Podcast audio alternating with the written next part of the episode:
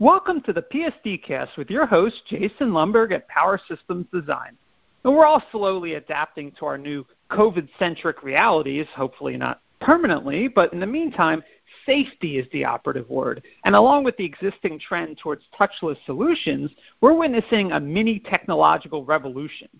Touchless solutions are both quicker and more efficient if they function properly, of course, looking at you, Microsoft Kinect, but they happen to dovetail perfectly with a newfound appreciation for personal space and avoiding germs whenever possible. And in order to enable those touchless solutions, we need optical no contact sensors, which is where today's guest comes in.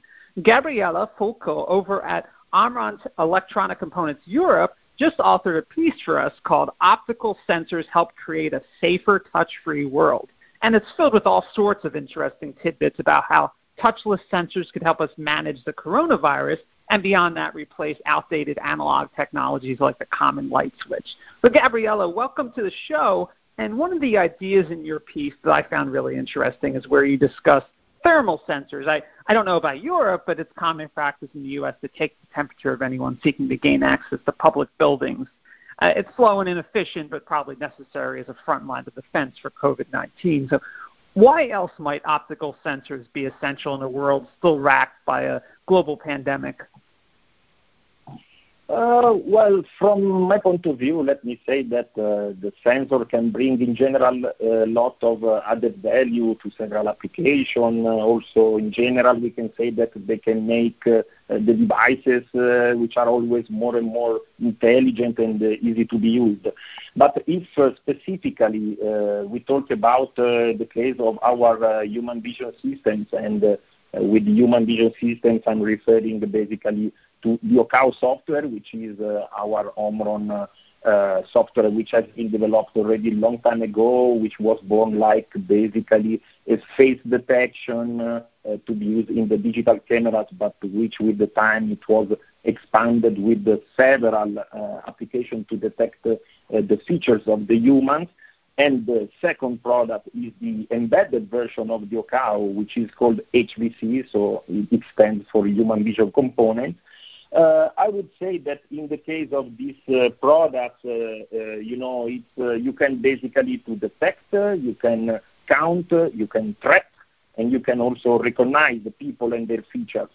So I think basically that this can be added value not only for, um, let me say, the presence detection, but also to recognize the people.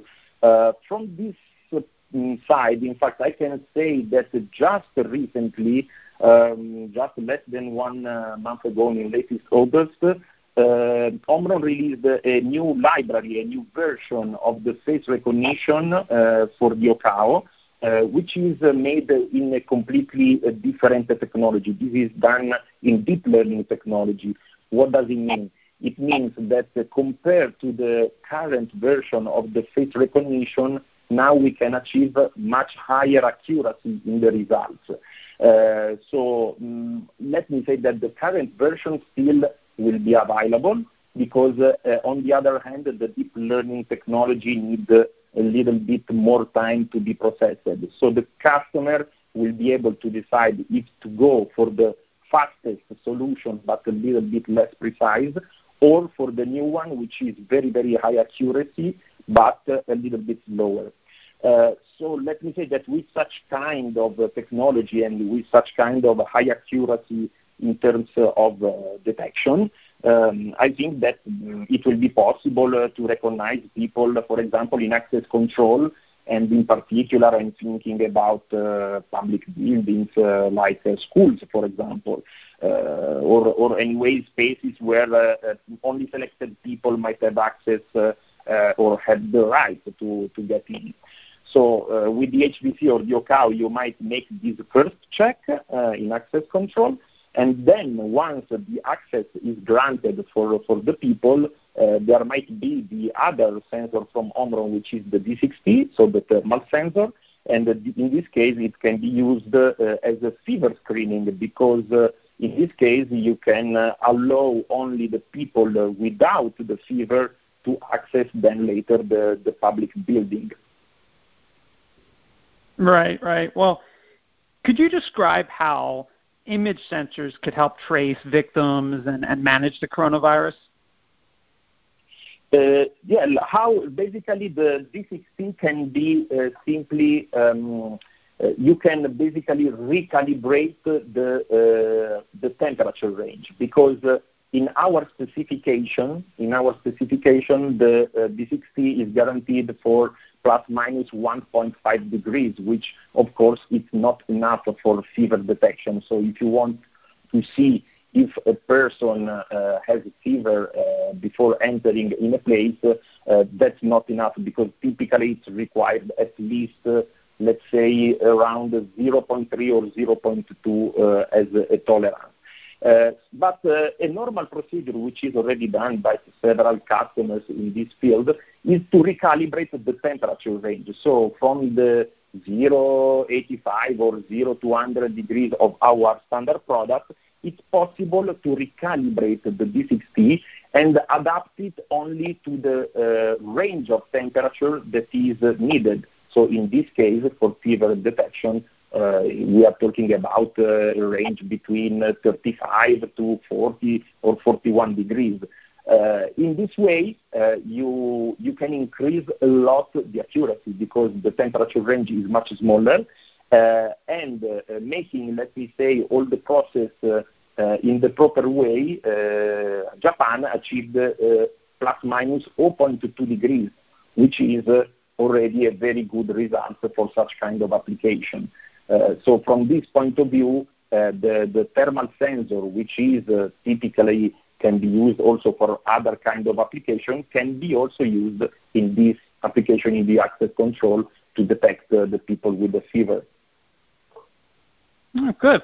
What other functions could sensors perform in the workplace when COVID 19 is still a vital concern, and how could Omron's technology assist with that? Well, let me say that uh, uh, once again, I think that uh, it's very important, uh, uh, of course, to detect people, uh, to count people, and sometimes also to track people, and and again to detect if the people have the fever in this case. And that's why recently with the D6T we also had huge, uh, let me say, amount. We increased a lot the, the capacity in Japan because we we had a lot of requests worldwide because everyone is running to create such kind of application to screen and monitor the people uh, everywhere.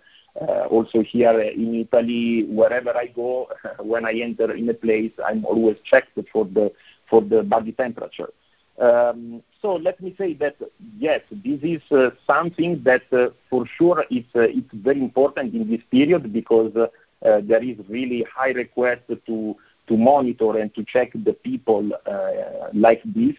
But also, I think that mm, this is not all because our product can, do much more than that. So this is just only a part of, of what you can do because at the end when we are talking uh, about the building automation application uh, in general, uh, also when the COVID, let me say, will be uh, defeated, I hope soon, but uh, yes, when it will be uh, defeated, basically it's still, I think, important to uh, to detect the people, especially in the smart buildings. You know, in the smart buildings, you can uh, manage all the illumination parts or the automatic shutters or the air conditioning based on the presence of the people in a room, and especially in the, the big spaces, you know, when you have a, a very big open space, I think that it's very important uh, to know in particular what is, what is the,